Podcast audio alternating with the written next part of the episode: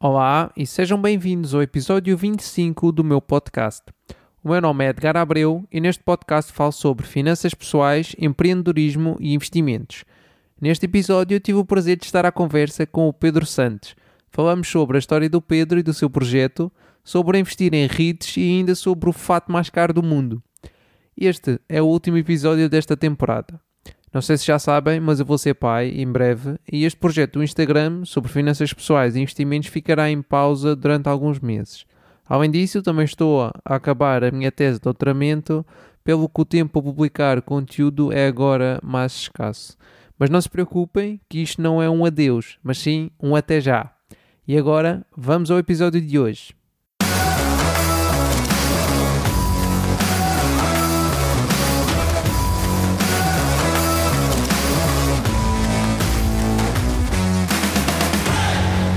Olá pessoal, tudo bem? Hoje tenho o prazer de ter comigo o Pedro Santos.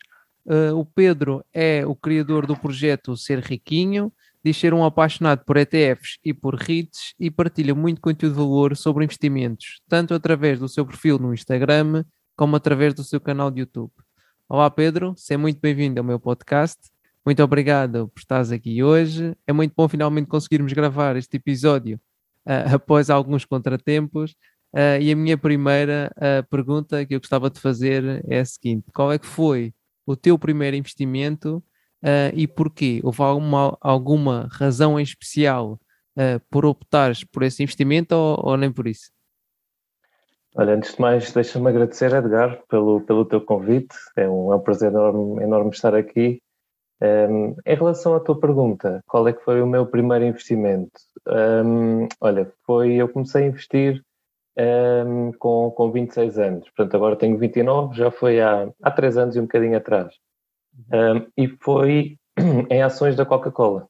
Um, na altura foi 200 euros, penso eu, que investi, foi o meu primeiro investimento, foi 200 euros em ações da Coca-Cola e teve uma relação, teve uma razão um bocadinho especial, que é um, o meu pai já trabalha há para aí 25 anos na Coca-Cola, um, em Azeitão, ali ao pé de Setúbal que é onde está aqui a sede em Portugal. E, e pronto, acho que foi um bocadinho por aí, por conhecer o negócio a partir do que o meu pai me conta, não é? do que me vai contando.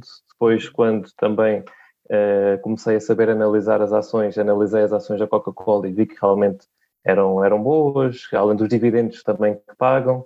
E acho que teve essa razão assim especial por trás, pelo meu pai já trabalhar lá há mais, há mais de 20 anos. Acho que foi um bocadinho por aí. Isso foi quase com, com investimento, com, foi quase inside trading, quase. Exato, exato. Isso eu invisto em ações da Pepsi e acho que ele, ele mata. Põe-te fora de casa.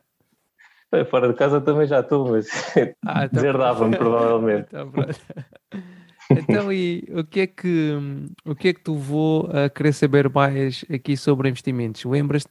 Houve assim algum acontecimento em específico, alguma coisa que tu te lembres que tu vou a querer saber mais sobre este mundo? Uh, foi sim. Um, olha, a primeira vez que eu tive assim contacto e mais interesse com investimentos uh, tinha, tinha 21 anos. Estava um, na altura no meu primeiro emprego, comecei a trabalhar aos 20, depois um, aos 21 entrou lá para, para, para a minha equipa onde eu trabalhava, numa empresa de, de tecnologias de informação, um colega que eu já conhecia da faculdade que ele sempre teve assim uma, uma veia muito de querer arriscar, de querer ser, ser bem sucedido. Ele dizia muitas vezes que queria ser rico. Portanto, ele repetia muitas vezes isto. E que queria ser rico e não era ali no trabalho que ele ia ser, ser rico. Portanto, ele estava sempre à procura de novas formas, novas maneiras de ganhar mais dinheiro uh, e coisas assim. E hum, uma vez uh, ele estávamos numa pausa para café, uh, ele disse-me, falou sobre ações, que estava a começar estudar sobre ações, a ler livros sobre a bolsa e que estava a achar aquilo muito interessante. E que disse, ele até me disse, pá, eu vou, eu tenho a certeza que eu vou ser rico com isto, vou ser muito bem sucedido com isto, vou largar o trabalho se, se tudo correr bem daqui a um tempo. E eu vi tanta determinação nos olhos dele que acho que houve aí um clique para mim, percebes?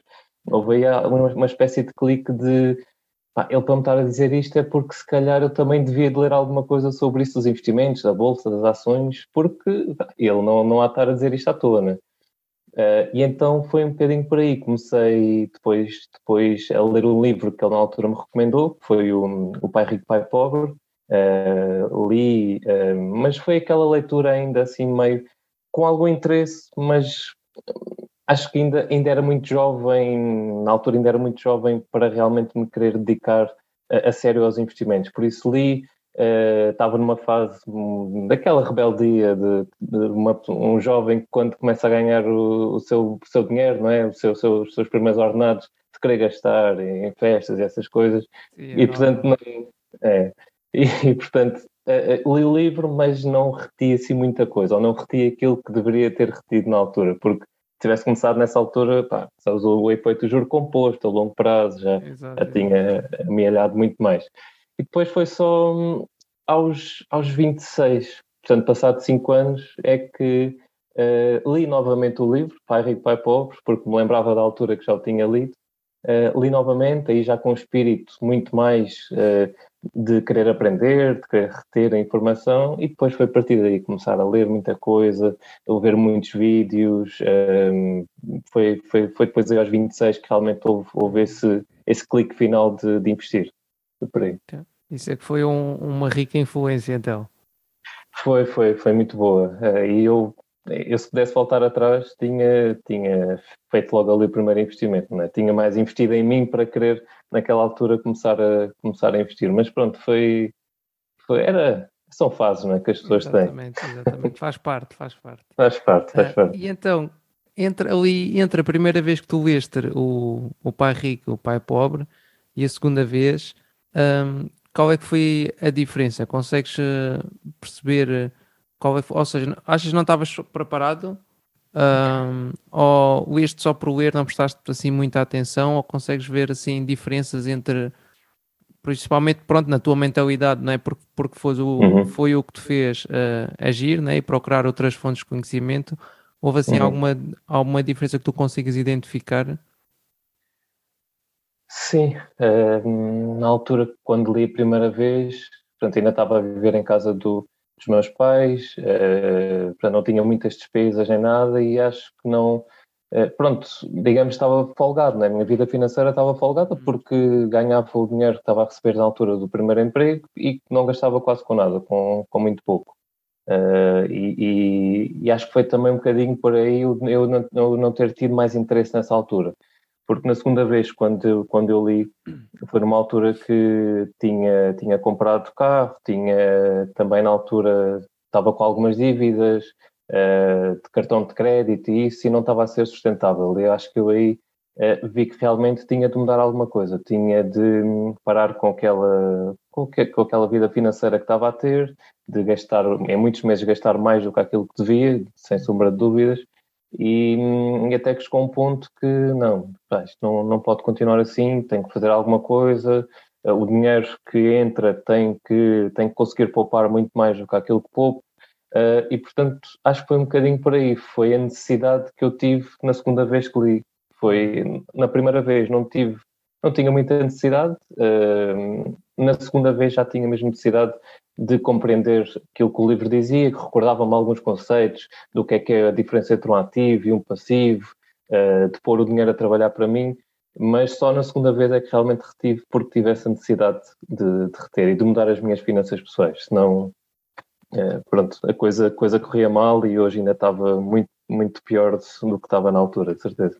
Pois há, há um ditado que diz que a ocasião faz o ladrão. Aqui não foi, uhum. bem, não foi bem isso, mas foi as circunstâncias uh, da tua vida pessoal de facto fizeram, fizeram a diferença.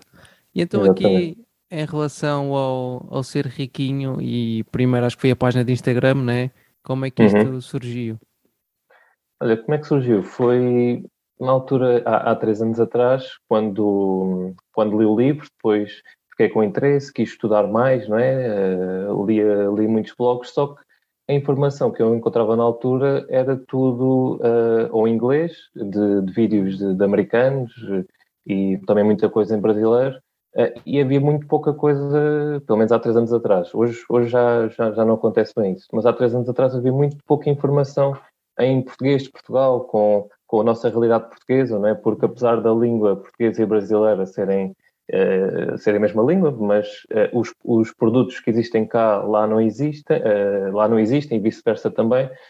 E, e, senti depois, quando fiz os meus primeiros investimentos, quando já tinha algum conhecimento consolidado, de hum, querer partilhar essa, essa, esse conhecimento que eu tinha, mas para a minha realidade portuguesa, que havia muito pouco ainda no mercado também na altura comecei a falar com amigos meus, a dizer que hum, tinha começado a, a, investir, se para eles também não faria sentido, e eles também diziam que pá, eu já por acaso uma vez ou outra já, já pensei nisso, uh, ainda pesquisei um bocadinho, mas não encontrei nada que eu me pudesse agarrar, ou seja, que eu tivesse um fio condutor que me pudesse agarrar para, para estudar e que as coisas fizessem sentido.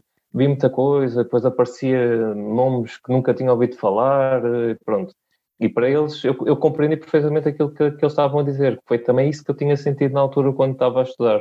Um, e pronto, acho que foi um bocadinho isso o gatilho, o gatilho que me despertou para eu criar aqui o meu projeto, de descomplicar aqui um, os investimentos, não é? Tudo, uh, os conceitos de investimentos. Um, uh, e pronto, na altura criei, até foi ao início, foi um blog, uh, o serriquinho.com, que entretanto... Ah, primeiro foi o blog ainda foi um blog, fiz, diria, uns 10, uns 10 posts. Uh, depois, epá, acho, acho que fazer isso não decidi, descobri que não é realmente para mim de estar ali todas as semanas, que ter que fazer um texto ali ainda considerável, né?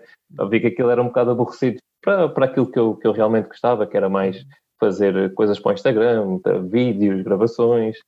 Uh, portanto, ainda foi ali uns vídeos, uns, uns posts para o blog e depois uh, postar mais no Instagram e aí também relativamente há cerca de 6, 7 meses para o YouTube, porque acho que o YouTube realmente é que me dá, é que me dá a ter mais prazer de, de fazer. Tem uma logística um bocadinho diferente do Instagram, não é? Que é, que é, é aquela coisa que estás no sofá e consegues fazer um, uns stories e umas coisas. Agora no YouTube é uma coisa mais pensada, não é? Com o script, com, hum. com, com o set de gravação, com, com tudo isso. Uh, mas dá-me mais gozo porque aí realmente consigo explicar melhor as coisas do que, do que no Instagram. No Instagram estás ali um bocadinho limitado, não é? Também um, às funcionalidades do Instagram, ali no YouTube não, estás ali 10, 20 minutos a falar e consegues realmente explicar as coisas como deve ser. Sim, e as pessoas também, quando estão a consumir, estão com um bocadinho de, de estado de espírito diferente. Quando estão no Instagram e quando vão para Exato. o YouTube à procura mesmo daquela, daquela informação. Exato, no, no Instagram é, é, é, o que, é o que dizes bem, as pessoas às vezes é, passam, passam ali um, stories do, dos amigos, depois de repente está aqui o ser riquinho, mas não estavam nesse mood, estavam a ver as coisas dos amigos, não é? Depois uh, salto também o ser riquinho que não me interessa agora, ou estão a ver uh, vídeos de gatos ou de outra coisa qualquer e também não quero estar a ver aqui um vídeo deste a falar de finanças a estas horas. Portanto, Sim, é, é, o que tu dizes bem. Eu também quando vou ao YouTube procuro por aquilo específico e estou ali a investir realmente o meu tempo na, naquilo. Exatamente. Deste um bom exemplo. Uhum. Então, e tens como objetivo dedicar-te exclusivamente aqui ao, ao, ser riquinho ou é uma coisa que não, não está nos teus planos? Uh, porventura um dia, quem sabe, sim. Uh, as coisas têm estado a correr, uh, correr muito bem. Um, eu, eu por agora estou com o meu trabalho normal, trabalho num, no banco, num banco português, um, ehm, uhum. e, e, se calhar ainda não me dedico só ao, ser riquinho muito, sei lá, acho, por medo, não sei, porque uh, a minha área de especialização é informática e há muita, há muita procura, de, das empresas procuram muito por recursos de informática, até há, há falta de, de oferta. Um, só que, uh, uh, portanto, isto para te explicar que se, imagina, que se, se me dedicasse ao ser riquinho, alguma coisa corresse mal, provavelmente passado pouco tempo conseguia voltar outra vez ao mercado de trabalho. Uhum. Um, só que, pronto, a banca também me dá alguma segurança, uh, tem condições, além de, da remuneração, também tem outras condições muito boas. Um, pronto, é, é o que eu digo, talvez um dia, mas primeiro acho que ainda tenho que resolver coisas dentro de mim, eh, alguma, acho que preciso ter mais confiança e mais segurança para isso. Okay. Mas quem sabe um dia, sim. quem sabe um dia. Tá, fica, fica no ar então. fica no ar, sim. então, mas é que diz, diz. Só, só para concluir aqui, Edgar, que hum, sim, claro. uh, por agora uh, o tenho tentado conciliar o trabalho com, com este projeto, não é? Do, do Ser Riquinho, que, uhum. portanto, das 9 às 6, ou das 9 às 7, às vezes, ou das 9 às 8, acontece. Estou é, no, no meu trabalho, estou ali de, dedicado, como, como estive hoje, até começarmos aqui o, o podcast. Uh, e depois, muitos dias, estou, continuo no mesmo sítio, quando estou aqui a trabalhar de casa, continuo sentado no mesmo sítio, só troco o computador, tiro o, o computador do, do trabalho e ponho aqui o meu computador pessoal e continuo outra vez, até às vezes até às 11, meia-noite, uma da manhã. Portanto, uhum. é muito mais cansativo, é verdade, e se tivesse o dia todo só dedicado uh, ao ser riquinho, conseguia fazer muito mais conteúdo, muito mais coisas do que consigo agora, isso sem dúvida alguma. Uhum. Um, por isso, por outro lado, se me dedicasse só, uh, também tinha muito mais tempo para conseguir produzir melhor conteúdo, mais qualidade, fazer muito mais coisas que não faço hoje, isso sem dúvida. Uhum. Pois é, é difícil, estou mais ou menos na, na mesma situação, não é? E às vezes é, é, é um bocadinho difícil, é preciso ter bastante força de vontade. Porque é, há dias que, há muitos dias que não, a vontade não é muita, mas é, é aquela parte entre a, entre a, um, a motivação e a disciplina, né? Ali, Sim, exatamente. E principalmente quando é para gravar para o YouTube, acho que ainda, acho que ainda é pior, como estavas a falar ainda há bocadinho, né? Pelo menos a pessoa, porque a pessoa tende a part... no Instagram é mais fácil, que é escrito, uh, uhum. mas para o YouTube convém a pessoa estar, pá, pelo menos não ter as olheiras assim muito grandes. Exato. Sim, e às vezes, houve uma vez e, aconteceu também gravar para o YouTube e também gravar um vídeo para o, para o curso, que foi acordei, era para aí nove da manhã e depois pensei, olha, se calhar vou já gravar porque fico já despachado, depois fico o resto do dia livre. Então fui gravar para o YouTube uh, passado meia hora, uma hora de acordar, ainda estava com, com olhos de sono, a voz de sono, epá, e eu vi, esquece, foi a última vez, já não gravo mais esta hora. Tenho que tomar um pequeno almoço, estar descansado e depois só a seguir é que, é que gravo. São problemas de criadores de conteúdo. Exatamente, exatamente. Então, e diz-me alguma coisa, das pessoas com quem já te cruzaste uh, e que já ajudaste a começar a investir, que devem ter sido algumas, uh, se pudesses fazer assim uma espécie de, de apanhado geral, uh, que coisas é que dirias que, que essas pessoas têm em comum? Ou seja, quais é que são as maiores dificuldades dessas pessoas? Minhas dificuldades. Uh, no meu curso já houve várias pessoas que, ou seja, eu diria que uh, das que já fizeram uma curso para aí, uh, também já fiz uma sondagem, acho que é à volta dos uh, 70% ou 80% que nunca tinham investido. portanto, ainda estavam mesmo a aprender. E 20% já investiam, mas estavam muito no início. Por isso, diria que das pessoas que, pronto, que confiaram em mim para lhes ensinar esta, esta sua, este início de sua jornada, uh, que não investiam, que estavam uh, numa fase muito inicial, algumas mesmo a zeros, outras já tinham algum, alguns conhecimentos e só precisavam de consolidar algumas coisas para dar o primeiro passo, mas um, ehm, a, a, maior parte de, das pessoas que vêm ter comigo, que fazem o curso e depois me, me agradecem, são pessoas que não percebiam mesmo nada e que depois de fazer o curso ficaram a perceber e agradecem por tudo isso, por agora estarem muito mais confiantes para começar uh, a investir, que agora já não vão fazer as coisas às escuras uh, e têm agora muito mais segurança daquilo que vão fazer ao dinheiro, é? porque isto dos investimentos, uh, para, para nós que já temos conhecimento, já estão bem consolidados, é relativamente confortável, não é? Estarmos aqui a meter o nosso, uhum. nosso dinheiro, nosso dinheiro investi é, investido, o nosso dinheiro em jogo, só que para as pessoas que ainda estão ali muito verdinhas, é, é do dinheiro que estamos a falar, não é? Não é que investir uma garrafa de água ou, ou o que for, não é? Que o nosso dinheiro é algo que nós suamos todos os dias para o ganhar. Uh, e, e, eu acho que, que, sim, que as pessoas. Uh, pronto, eu tenho, tenho alguns casos de que já vi também aqui no Instagram pessoas que não fazem a mínima ideia do que é que estão, do que é que estão a, a investir uh, e que mesmo assim por uma dica de um amigo ou uma dica que viram num site qualquer ou num, no Instagram investem e depois a coisa corre mal, não é? Aquilo que eu quero é que as pessoas uh, invistam porque analisaram e aquilo faz sentido, não é apenas por dicas. Também confesso que se calhar ao início uh, procurava, pesquisava no Google por top 5 stocks uh, June 2022, né? E depois uh, olhava para aquilo, hum, olha, esta até me parece bem, e pelo, por aqui, pelo que eles dizem também faz sentido, não é? Então, olha, eu vou aqui investir, sei lá, 50 ou 100 euros nisto.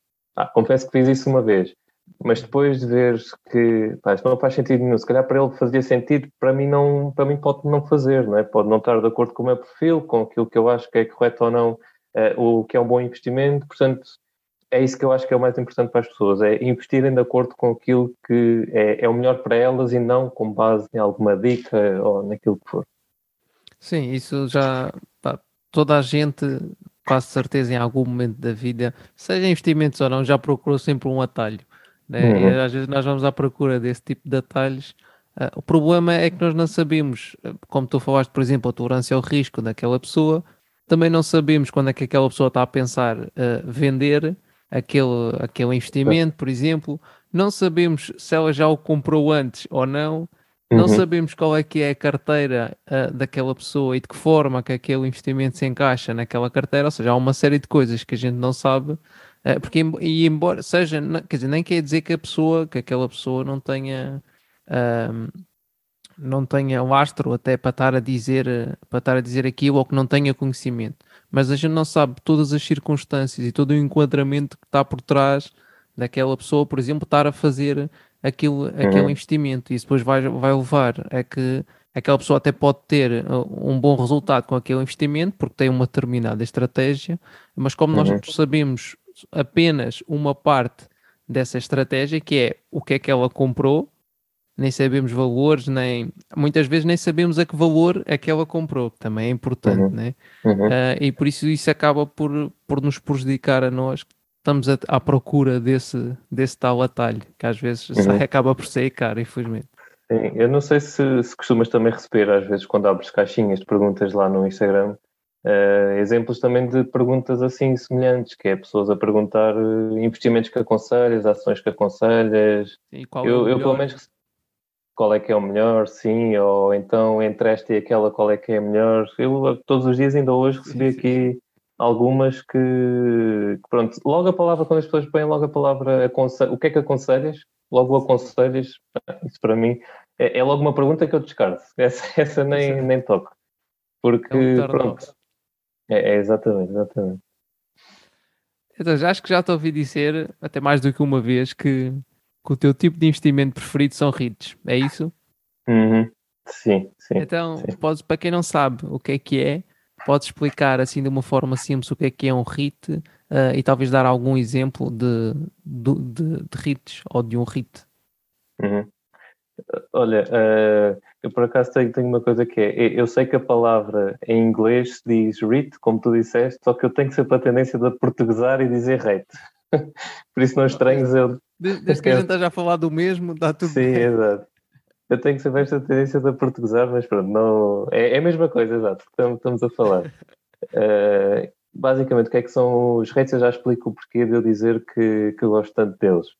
Os rates são, uh, são empresas, tal como as ações, né? são, são negócios, uhum. só que virados para o imobiliário. Enquanto que uma Apple, uma Microsoft, o que for, é um negócio uh, mobiliário, não é? Tem, tem o seu próprio negócio. Agora, os, os rates, aquilo que se fazem é dedicam-se absolutamente a negócios imobiliários, a investimento imobiliário. Mas não são fundos, okay? não são fundos imobiliários, são empresas que se dedicam ao investimento imobiliário. Portanto, elas uh, constroem ou compram imóveis para depois arrendar esses mesmos imóveis a inquilinos que pagam uma renda para lá estarem. Okay? Portanto, imagina, está aqui em Lisboa, ali entre campos, um grande, um grande terreno ali à, ali à venda. Pode ir lá um rate, uh, comprar aquele terreno né, à Câmara uh, e depois pode construir lá, imagina um shopping, depois arrendar cada lojinha desse shopping a, a, lojas, a empresas como a Zara, Springfield, a McDonald's, né? e depois todos os meses vai estar a receber uma renda desses mesmos arrendamentos. Portanto, é este o core do negócio do, do rate. É comprar ou construir imóveis uh, uh, e depois fazer arrendamentos para ganhar as rendas. É, é, é isto. É, basicamente é isto. É um sonho um, muito grande. É, é um sonho muito grande. Aliás, até uh, há aqui um, um meu rate preferido, que é Realty Income, Uh, é talvez um, um, se não é o maior, é um dos maiores rates do mundo a nível de volume de mercado. Uh, ele tem, em 2020 2021, estava com 11 mil imóveis diferentes. Portanto, não é, não é, é muita fruta. Não é coisa pouca, é exato, é muita fruta. E isto teve um crescimento, pai, duplicou de 2020, foi a pandemia, para 2021, eh, duplicou o número de imóveis. Foi, foi uma coisa impressionante. Dedicaram-se ali ao investimento. Eh, Aproveitaram os saldos, né? Pois, provavelmente, e, é e duplicaram. É, duplicaram ali o portfólio. Um, pronto, eu gosto muito do, dos rates, porquê? Primeiro, porque, porque eh, tenho como, tenho como base da minha estratégia de investimentos a diversificação. Portanto, uhum. diversifico entre vários, alguns pilares da minha estratégia uh, um, e um deles é a diversificação e eu tento diversificar entre uh, classes de ativos diferentes, portanto, ações, ETFs, uh, criptomoedas e também gostava de estar exposto ao setor imobiliário. E como não o investimento imobiliário é de forma física, de forma direta, não é uma coisa que por agora me atraia, vi nos rates essa, essa alternativa. E é uma alternativa muito mais fácil de, de estar exposto, ou seja, não tenho chatices com, com burocracias, não tenho chatices com inquilinos, não tenho chatices com ter aquela liquidez eh, que preciso para comprar um imóvel, não é? Portanto, através da Bolsa de Valores uh, consigo investir numa série de, de ou até, até, até ETFs de rates, que tu falas tanto em ETFs, uhum. também podes além do ETF, eh, como existem ETFs do SP500, tudo mais, né, ligado às ações, também existem ETFs compostos por redes. Eh, portanto, através da Bolsa de Valores consigo comprar, uh, imagina este rate nós, que eu falei agora aqui, a Real Income, que um, tem 11 mil imóveis diferentes, portanto eu, eu sou indiretamente dono desses 11 mil imóveis diferentes. É aqui uma, é, é, a mesma coisa quando compras uma ação da Microsoft ou um ETF, o que for, és indiretamente também dono dessa empresa, né? tens ali uma pequena parte do capital social dela. Dos rates é a mesma coisa. Também viras sócio do, do rate e, e, és indiretamente dono de uma série de imóveis. Portanto, é isso, é isso que me atrai bastante no, nos rates. Além disso, também uh, os, os, preços, em média, são, são relativamente baratos do, dos rates, 30, 40, 50 dólares. Um, uhum.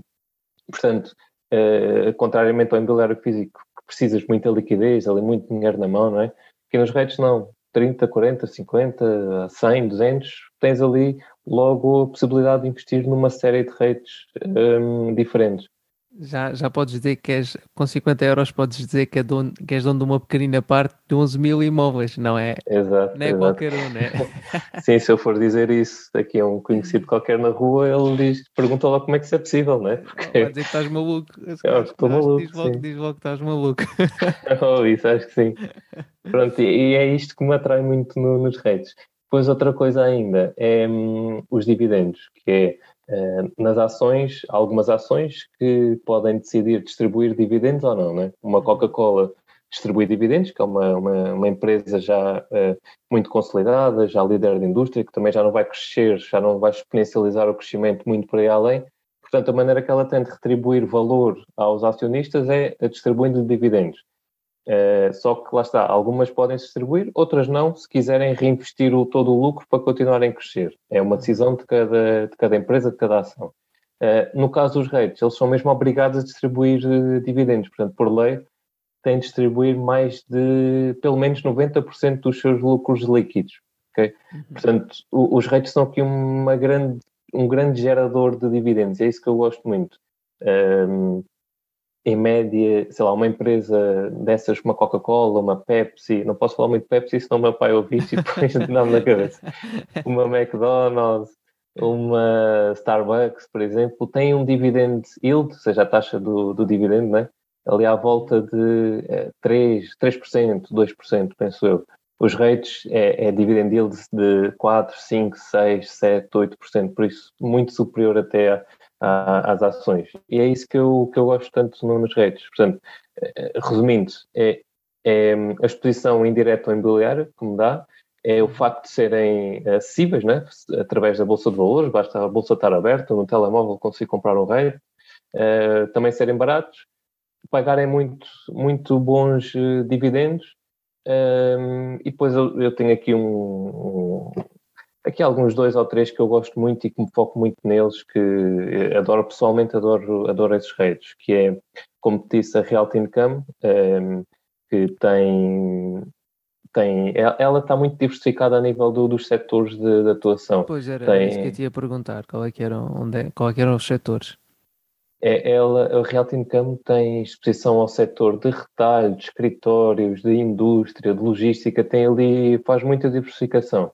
Okay. Um, portanto, tem clientes, tudo e mais alguma coisa. Tem, por exemplo, um, um dos principais clientes é, é a AMC dos, dos uh, cinemas. cinemas. AMC, sim, é dos cinemas, mas depois também tem a Walmart, que não tem nada a ver, não é? Depois do, do retalho, e tem a Home Depot, portanto tem ali uma vasta diversificação. É quase, é quase um ETF, de, é um ritmo, mas é quase um ETF lá dentro, não é? É, exatamente, exatamente. bem visto é, é, isso mesmo, é isso mesmo. Olha, é mais aqui um, um ponto a favor da net, é que são espécies de ETFs. um, pronto, a, a, a Realty Income é, é isso. Uh, ah, e outra coisa positiva que eu ainda não disse dos rates é que há muitos que todos os meses pagam dividendos. Portanto, okay. uh, são ali grande. Ali a renda. É literalmente ali uma grande, uma grande segunda fonte de rendimentos, queiras ter, ou mais uma, ou ser a tua principal, porque garantes que ali todos os meses consegues ter sempre dividendos a cair. Uh, mas como estava a dizer, outros que eu gosto bastante é, um, ehm, além da Realty Income, é a Store, uh, Store uhum. Capital, que um, até, até a nível de preço é, é, ainda mais acessível, enquanto que a Realty Income custa neste momento 60 e tal dólares, a Store anda para uns 25, 30, portanto ainda mais acessível. Um, e eu gosto muito da Store porque é uma empresa que, cujo modelo de negócio, cuja, cuja gestão do, deste CEO sempre foi muito voltada a ter, um, a ter exposição em imóveis e setores que não conseguem ser descontinuados com a, com a tecnologia. Portanto, Uh, imagina, eles focam-se no setor de restauração, que isso nunca vai, não, nunca vamos uhum. poder comer através do, do computador, não é? Ou do telemóvel. Uh, de ginásios também, também temos que, uhum. pronto, já só se pode fazer em casa, o que for, mas, mas uh, os ginásios acho que também nunca vão desaparecer. Nunca é igual, não é?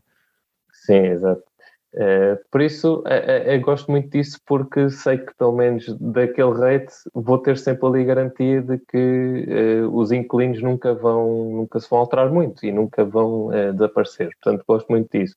Outro que eu gosto bastante é a Prologis, que é um, é o meu rate mais recente na carteira um, ehm, e é o, é o rate líder do setor de logística. Portanto, é o maior rate de logística do, do mundo. Portanto, tem, tem armazéns, tudo mais, uhum. e, e também é gigante. Tem cerca de 5, 6 mil imóveis, uh, portanto, armazéns, uh, e, é, e gosto muito porque, pronto, os indicadores e o seu negócio é, é, é bastante bom. E também tem aquele, era aquilo que estavas a falar, tem aquele ponto extra de, de eles terem negócios de não são alterados para a tecnologia, porque a logística é sempre uhum. preciso, né? a gente pode mandar vir qualquer coisa, por exemplo, da, da Amazon, mas ela tem de estar guardada em algum sítio. Podemos não ir à loja até, né? mas ela tem de estar guardada em algum sítio para depois chegar cá a casa. Sim, e não... até... Diz isto, desculpa. Não, só, só para complementar o que estavas a dizer, e bem, a Amazon, por acaso, é um dos uh, maiores inquilinos da, da, da Prologis, exatamente, lá está. Eles, eles, em vez de construir os seus próprios armazéns, não é? A Amazon eh, chega ao pé da Prologis e diz: Olha, vocês têm alguns armazéns aí já prontos para nós podermos alugar? A Prologis diz: Temos aqui, aqui, aqui. Então, ok, nós ficamos com, com eles e pagamos uma renda para estarem aí, para estarmos aí. Ok, boa. Disseste no havia, qual, acho que havia um deles que estava ali muito presente no, nos shoppings. Era a Realty ou era a Store?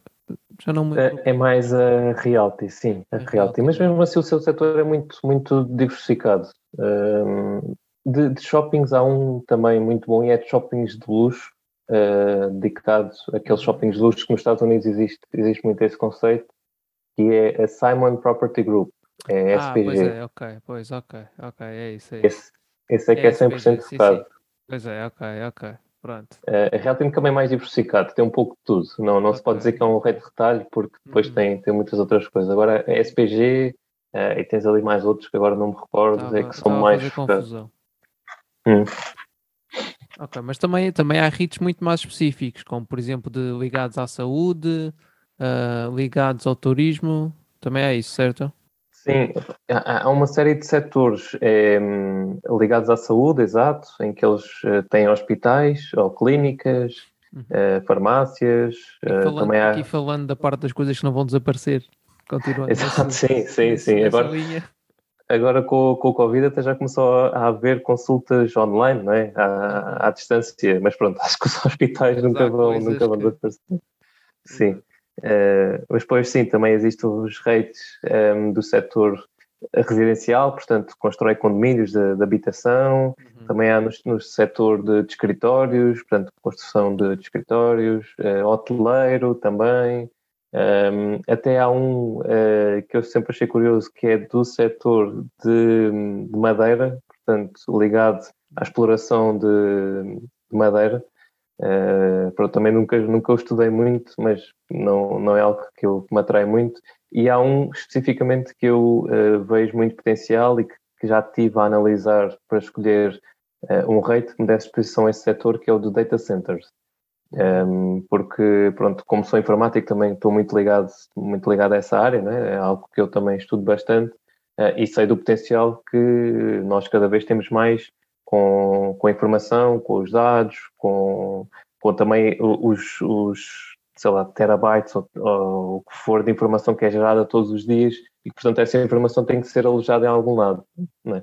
E cada vez mais os, os, data centers vão começar a ser uh, ainda mais escaláveis e haver muitos mais e acho que é um setor em profundo, profundo crescimento. Ainda só, só não investi nenhum, porque a nível de fundamentos ainda não houve nenhum que, que me agradasse. Um, mas estou aqui à espera a ver se com, se com a crise se a, coisa, se a coisa baixa um pouco.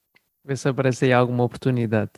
Então, Exatamente. E, pegando aqui na parte do, dos fundamentos que estavas a falar, assim de uma forma simples, qual é que achas que é a coisa mais importante que alguém que queira uh, investir em REITs tenha que analisar?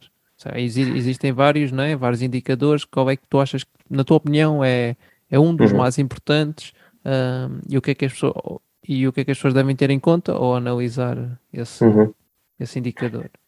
Bem, é, é, no, nos rates, é, basicamente há, du, há dois grandes tipos de análise, ou os grandes tipos de análise que se podem fazer, que é uma análise, primeiro, uh, analisar os inclines e os imóveis do, do rate, portanto, ver a qualidade dos inclines, lá está, se tem empresas, empresas como a Prologis, que tem a Amazon, tem Home Depot, portanto, grandes inquilinos que à partida vão sempre pagar as rendas, não é? Que nunca, nunca, vão, nunca vão perder o, o, o poder de, de, conseguir pagar as rendas. Um, também analisar a taxa de ocupação dos imóveis, também acho muito, muito importante isso, porque o que, não, o que não se quer é imóveis que estejam desocupados a pagar rendas, não é? senão aquilo é mais um passivo do que um ativo que o, que o rei tem. Uhum. Um, também diria um, uh, como é que se chama? a percentagem de rendas pagas uh, mensalmente, portanto, uh, lá está, um rate que tem bons, uh, tem bons inquilinos, geralmente vai ter sempre, sei lá, 98, 99, 100% das rendas pagas, não é? mas um rate com menor qualidade há de ter essa percentagem mais baixa, porque também há de ter inquilinos não, não, não tão bons. E isso, mais especificamente, analisar em períodos de crise como foi a do Covid, da pandemia, dos confinamentos, não é? Imagina como estávamos a falar SPG, é Simon Property Group, que é um rate de shoppings. Uh, os shoppings estiveram fechados, nos Estados Unidos estiveram encerrados durante algum tempo. Portanto, estás a ver o que é uh, uh, o impacto que isso, que isso tem para um rate. Agora, é, é útil ver se, se o rate nesse, nesses meses, nesse período, nesse, nesse ano específico de 2020, se conseguiu manter ou não a sua percentagem de rendas que, que recebia na, nesse ano. Uh, e, e, no caso da SPG até foi muito boa, à volta dos 80, 85, 86, portanto, para o que se passou até foi, foi bastante bom. É sinal que os seus inquilinos são, são, são, são boas empresas. É, acho é, que esse... É, é nos tempos de maior dificuldade que se vê, de facto, se as coisas estão, estão têm solidez ou não. Exatamente, exatamente, sim. Um, exato. Depois, uh, outros indicadores, uh, pronto, acho que na parte dos inquilinos e dos imóveis, ah, só se calhar ver a evolução dos imóveis, não é? como é que tem evoluído, se tem crescido uh, em número ou não, que é sinal que o rate tem, tem se expandido, tem evoluído. Depois, outro tipo de, de análise que se pode fazer, e tão ou mais importante, que é a análise dos indicadores financeiros, tal como se faz uhum. numa ação, tudo isso. também nos rates deve fazer uma análise fundamentalista de analisar uh, os lucros da, do rate, se estão a crescer ou não, a receita, o património líquido, um, ehm, e depois, mais especificamente, talvez a dívida e se essa dívida está a ser bem coberta ou não, se é sustentável ou não, porque os rates são, um, ehm, são, são empresas que se endividam muito porque lá está, como tem que distribuir tanta coisa em dividendos, não é? Tanto, tanto lucro em dividendos, depois tem que de alguma forma arranjar possibilidade de uh, continuar a crescer. E é endividando-se, mas que essa dívida seja saudável.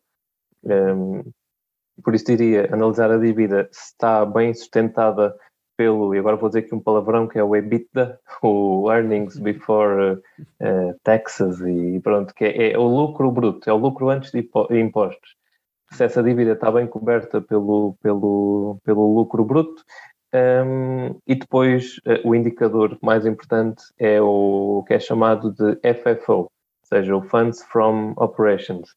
Um, nas ações olha-se muito para o, para o lucro, tu, tudo isso. Na, no, nos rates o lucro já não é tão, importante, é mais o FFO, que é, um, pronto, é o fluxo de caixa proveniente da, das operações. É aquilo realmente que o rate está a gerar na, nas suas operações. Uh, e o, o, FFO junta ao lucro líquido um, as amortizações e a apreciação ou depreciação dos imóveis. Ou seja, qual é que é o principal ativo de um rate? São os imóveis, né? Um, e esses imóveis, como nós assistimos cá em Portugal, que, os, que o mercado imobiliário tem-se valorizado muito, os imóveis cada vez estão, estão mais caros, a mesma coisa acontece nos imóveis de um rate. Também de ano para ano tem-se vindo, eh, ao longo dos últimos anos, a valorizar. E o FFO engloba isso, portanto, adiciona ao lucro líquido também essa, essa neste caso, apreciação não é, do, do valor dos imóveis. Um, e, portanto, é mais importante para analisar o, o rate do que propriamente o lucro, as receitas, tudo mais. E é daí também desse FFO que saem os dividendos, aquela tonelada de dividendos que é paga para, para os investidores. Uh, por isso, se tivesse que escolher algum específico, só pudesse analisar um eh, aqui no, de, nos rates, escolhi o FFO sem, sem, dúvida. E também a dívida também é muito importante, porque um, um rate muito endividado depois pode, pode causar problema. Pois, pois pode entrar em cumprimento se houver ali algum problema com as rendas. Né? Sim, exatamente. de entrar em cumprimento. Exatamente, exatamente. Okay, então fica aqui, passem para trás devagarinho e ponham a ouvir devagarinho, vão tirando notas ao que o Pedro disse que Sim. devem ficar bem encaminhados, de certeza. Ah, e, e, já agora, Edgar, se, só para complementar aqui a malta que está a ouvir, se quiserem eh, dois sites muito bons para analisar estes indicadores que, que eu falei aqui, eh, um deles é o fundamentei.com, eh, não se paga nada, é, é gratuito, tem uma versão premium para ver mais, mais coisas, mas a versão gratuita já chega e sobra, é que tem estes indicadores todos que eu falei aqui, e outro também muito bom é o All Rates, ou seja, AL uh, Rate com. Uh, também é, é, muito, muito bom. Ficam aqui dois sites para quem quiser explorar aqui esta vertente, são muito bons. Ok, depois, muito obrigado Pedro pela dica. Eu Não. depois vou deixar os sites aqui na, na descrição do episódio, é só irem lá ver. Okay. Pedro, aqui no meu podcast há uma espécie de quadro que eu gosto de chamar que é o momento preço certo. Que basicamente é um momento em que eu vou fazer uma pergunta sobre o, sobre o preço de alguma coisa e agora é que se vai ver aqui o teu conhecimento em finanças. Estou a gozar. A gozar. e qual é que é o tema da pergunta? Bem, já vi que tu vais casar, muitos parabéns. Obrigado, é verdade, está quase. Uh, está quase. E então, uh, a pergunta é, é, sobre o fato do noivo. Eu sei que eu já casei, eu sei que 95% da atenção é dada à noiva e ao vestido é, da noiva. Eu diria 99,9%. é Mas eu aqui, ainda por nós somos os dois homens, eu aqui quis dar atenção ao fato do noivo, ok? Uhum.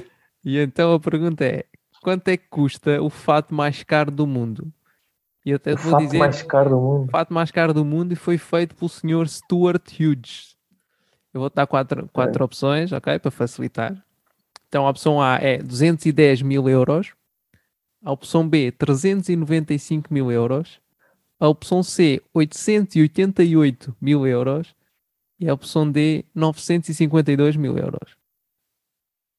eu calculo que esse fato deve ser uh, a ouro ou diamante, ou qualquer fazer, coisa assim. Tenho, tenho, aqui, tenho aqui mais um bocadinho de informação.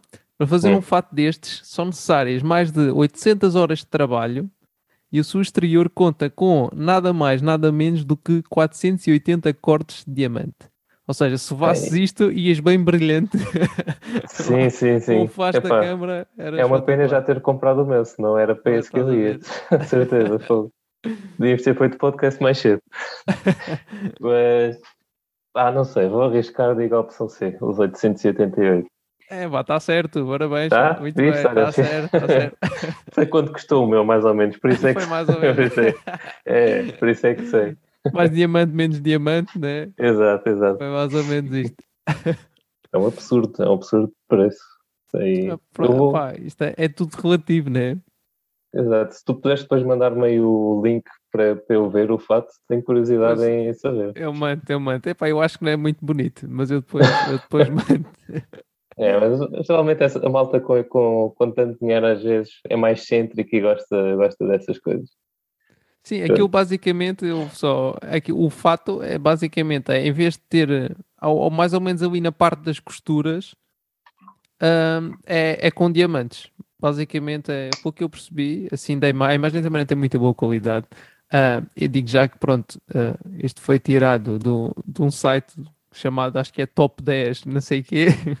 Pode não ser o mais fiável. Ah, ok. Ok, ok, mas, mas, mas pronto, acho que os diamantes, só para terem uma noção, está assim tipo no contorno dos bolsos e ali na parte da, das costuras.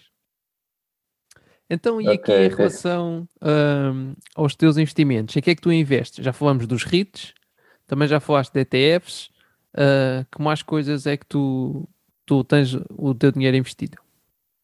Olha, um, eu, como disse, eu, eu, gosto muito de diversificar os meus investimentos, porque acho que é uma, uma forma muito uh, boa, muito segura de garantir que sofro o menos possível em, em, relação ao risco, em relação a estes tempos de crise, é, é diversificando em, é, de uma forma também pensada, não é? Porque não é só aquele diversificar por diversificar e estar basicamente a pulverizar uh, o nosso portfólio com tanta coisa que se mete para ali que às vezes nem faz sentido umas coisas com as outras. Portanto, a diversificação que eu faço é muito com sentido, é, é ter ativos que hum, alguns uh, têm uma correlação com outros, mas tentar ao máximo um, ter ativos descorrelacionados uns com os outros. Uh, ou seja, por exemplo, um, um, empresas como a JP Morgan e a Wells Fargo, né, empresas ligadas à banca, uh, se tu fores ver o, a evolução deles, são uh, muito, muito idênticas, né? são, são gráficos muito idênticos, porque são empresas ligadas ao mesmo setor, cuja, sei lá, alguma coisa que, que aconteça no setor bancário, como houve em 2008, com crise financeira, eles são impactados da mesma forma. Por isso é que eu tento nos meus investimentos ter ativos descorrelacionados ao máximo entre si. Seja, ter, imagina, em relação às ações, ter ações, um, ehm, ter uma ação no setor de tecnologia, outra de, de do setor de, de, saúde, outra do setor de logística, portanto, tentar diversificar entre setores, porque aí já os riscos já são diferentes, não é?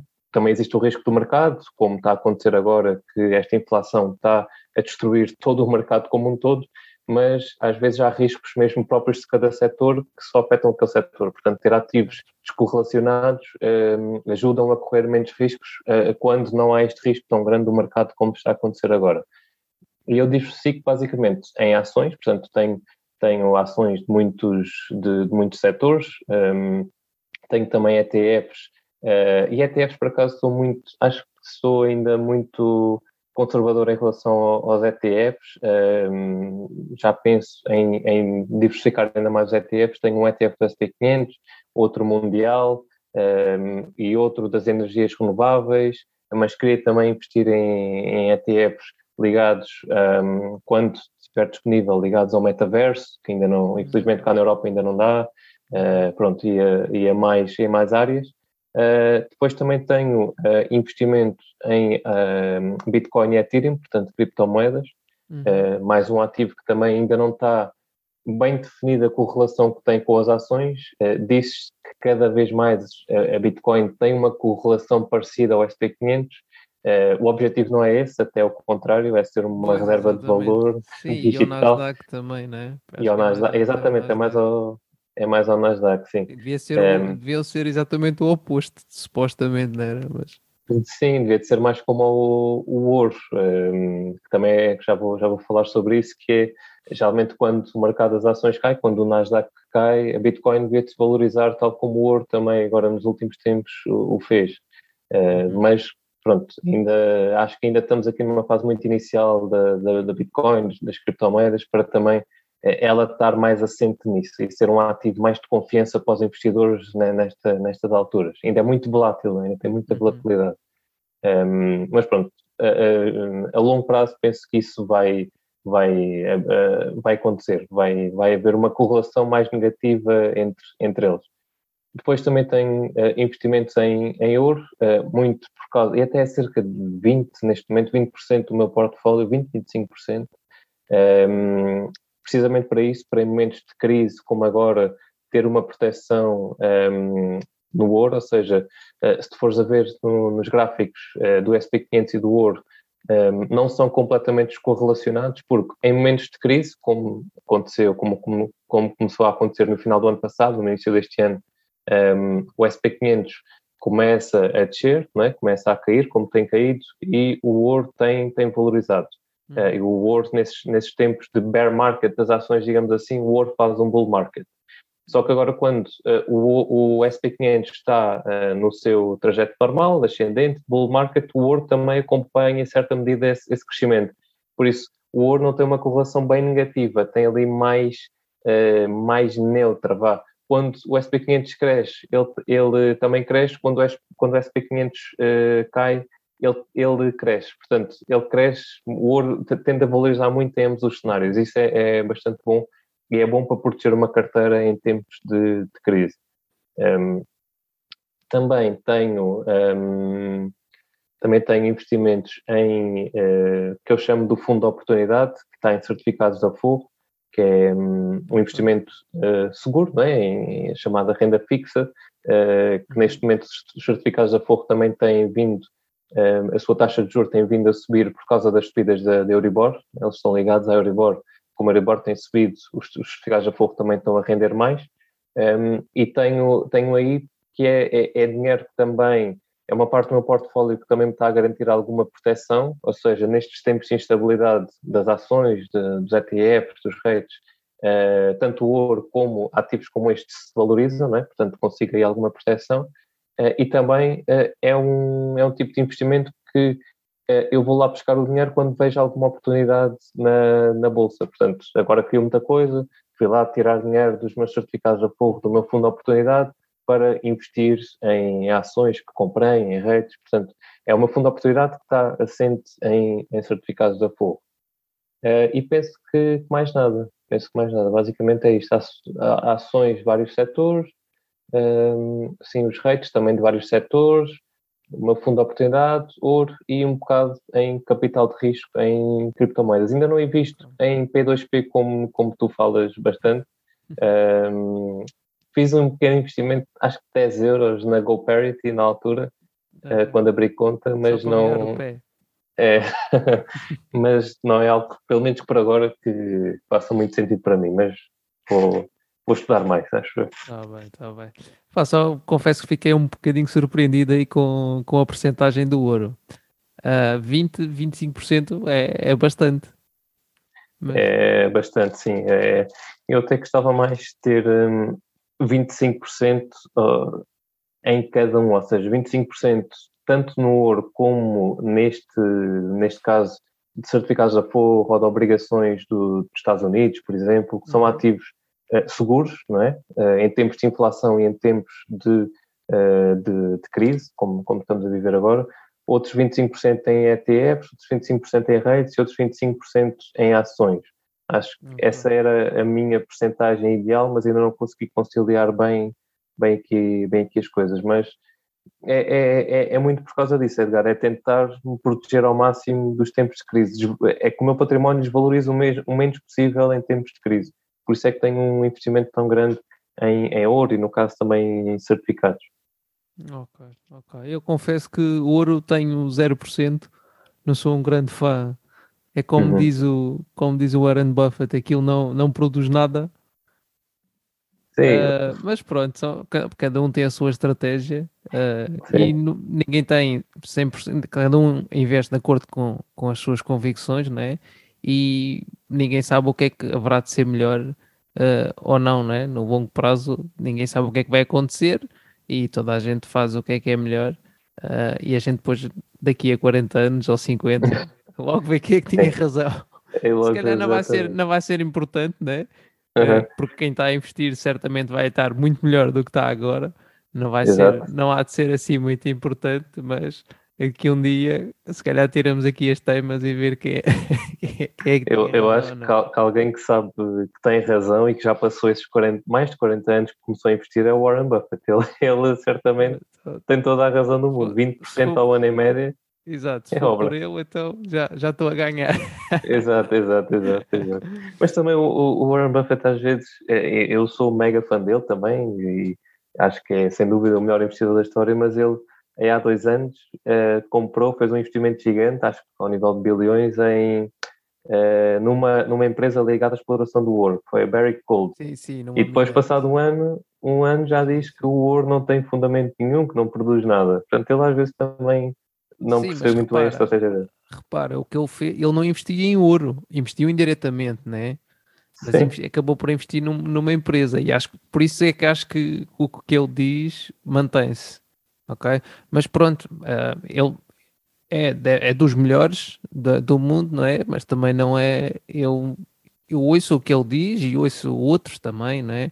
Só que não sigo nenhum cegamente, né? A gente deve, acho que Uhum. deve ouvir, ah, não toda a gente, mas pelo menos as pessoas que, que sabem mais, mais do que nós e tentar tirar também aquilo Uhum. com, com o que estamos de acordo e com, e com o que concordamos, porque seguir Uhum. cegamente, ah, certamente, quer dizer, porque, é porque é, porque estamos sempre a falar do futuro, embora ele tenha muito lastro, não é? já tenha provas mais dadas e mais do que suficientes, mas ninguém sabe, né? nos, nos últimos 40 anos ele Exatamente. teve a performance que teve, mas ninguém pode garantir que nos próximos 40, em princípio ele já não deve cá estar até, mas ninguém pode garantir que, que, que a performance vai ser a mesma, né? Uhum. Ah, e Eu agora, é até, até ultimamente, tenho seguido muito eh, outro, outro grande investidor, não sei se conheces o Ray Dalio. Ray Dalio. Sim, sim. Eh, também é o gestor do, do maior fundo, do, hedge, do maior hedge fund do mundo. como é que é? Bridge, Bridgewater. Bridgewater, né? Sim. Eh, tenho também seguido muito aquilo que ele diz, o livro Princípios de Ray Dalio dele também é muito, Uhum. muito interessante e também segue, segue um bocadinho esta lógica que eu, que eu falei aqui de diversificação entre vários setores que, que protegem em relação a qualquer estado do mercado. Eh, e, e ando, ando, seguia muito Warren Buffett, entretanto comecei também a seguir muito a estratégia do Ray Dalio, que acho que é, é- faz muito, muito sentido aquilo que ele diz. Sim, eu também acho que faz sentido. Agora um bocadinho, aqui mais para o recentemente, está tá a ficar um bocadinho repetitivo com, com a parte do, do- da mudança do ciclo e do, Ah. Quase do fim da América e, e a China e não sei o quê. É. mas, mas também, também sigo, também gosto de ouvir o que ele diz. O livro, por acaso ainda não li, estou para ler. Já vi o vídeo do YouTube que ele tem, que é o, o resumo do, sim, do livro, também é muito bom. O, sim, eh, sim, o livro, confesso que ainda não li, e até quero ler o outro, em que ele fala da, da nova ordem mundial, desta Ordem mundial, do- dos Estados Unidos estarem em declínio e a China estar, a- estar a, a subir. Ah, Uhum. Mas pelo menos porque também tem a ver um bocado com a mídia, né? Eles quando normalmente quando faz aparições na, na mídia aquilo é, é sempre seguido e a gente também vê ou segue alguns, alguns podcasters, por exemplo, e ele no fundo a mensagem dele é a mesma, a gente é que ouve quem tem tempo vai ouvindo ele dizer aquilo a, a, toda, a todas as pessoas que o, que o entrevista. Exatamente, por acaso é, é a ideia dele pode fazer todo o sentido, ele estudou, eh, provavelmente é isso que vai acontecer, é a ascensão Sim. da, da China, mas é, é um investimento que, que vejo que muita gente faz em Alibaba, em Xiaomi, uma série de empresas, mas que eu, pelo menos por agora, de todos, afasto-me afasto bastante de, de investimentos na China. É um país Uhum. que pá, não, não tenho mesmo interesse em meter lá o meu dinheiro. É a mesma coisa, não, pronto, não digo que é equivalente, mas é a mesma coisa do que investir em ações ou ETFs da Rússia. Também, de todo, vou pôr lá o meu dinheiro. Uhum. A China, a, a, meu ver, é um país comunista, é um país muito controlador, que faz aquilo que o governo quer e que as empresas sujeitam-se absolutamente a isso. Ainda há, há meia dúzia de, de meses atrás quiseram um, ehm, quiseram que as empresas privadas de educação uh, deixassem de operar, portanto, que fosse a educação fosse toda pública. Portanto, imagina um Wall Street English lá do sítio, simplesmente de um dia para o outro teve que fechar portas. E havia empresas em bolsa ligadas à educação que foram a zeros. É, uhum. Pronto, é o que é, não é? É o, é o regime totalitário Sim, da China. É isso, para, para quem está disposto a, a correr esse risco para possivelmente ter retornos maiores, né, com essa, com essa uhum. tal ascensão. Pronto, eu também não, confesso, não sou fã. Uh, confesso que por ser comunista e a parte do das regras não estarem bem definidas. Né? Uhum. É, é, é, como tu disseste, as regras podem mudar de um dia para o outro. Eles dizem acabou as empresas de educação, acabou e pronto. Exato, exato. Okay. Essa parte das regras não estarem bem, bem definidas e de não haver assim muita transparência né? A gente não Porque empresas o que boas... é que se passa lá dentro. Sim, não, exatamente, é. exatamente. Porque empresas boas têm, agora o governo é que é... não é transparente, lá está. É, é... faz o que quer. Exatamente, eu também, por essas razões, também prefiro ficar fora. Um, então, aqui em relação ao, ao último ano, né, quando começou, acabou o Covid, né, houve aquela recuperação, estava toda a gente muito contente e depois de repente veio a guerra a inflação, um, ou seja, o, o, cenário mudou, o clima, digamos que, que mudou. Uh, tu tens feito alguma coisa diferente do que estavas a fazer, por exemplo, em relação a um ano ou um ano e meio atrás? Uh, tens estado com mais atenção a alguma coisa ou, ou, nem por isso? Tens continuado a fazer tudo o que fazias da mesma forma? Um, é, olha, uh, mudou até mais recentemente. Como tenho, como estava a dizer, tenho ouvido mais e aprendido mais com, com o Ray Dalio, tenho também adaptado um bocadinho a minha estratégia a ir mais de acordo com aquilo que ele fala, que na minha opinião faz todo, faz todo o sentido e estou a adaptar isso.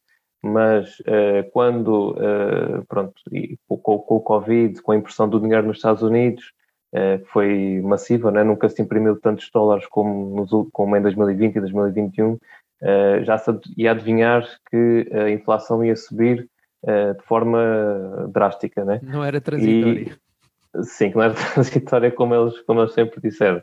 Uh, pronto, e agora, agora com, com a guerra na, na Ucrânia ainda mais impulsionou essa subida, né? Uhum.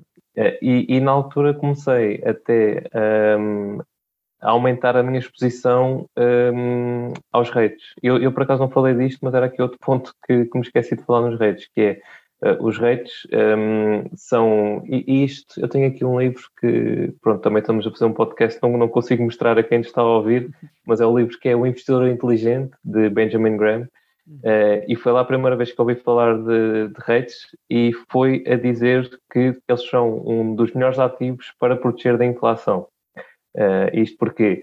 Porque uh, os rates nos contratos que fazem com, com os seus inquilinos, por exemplo, a Prologis no contrato que faz com a Amazon, uh, tem por tendência fazer contratos uh, indexados à, à inflação. Ou seja, se a inflação aumenta, por exemplo, agora eh, este ano, no final do ano, a inflação aumentou no, nos Estados Unidos 6%. Então, no próximo ano, o, o rate vai ter, o inquilino, a Amazon, vai ter que pagar mais 6% de renda.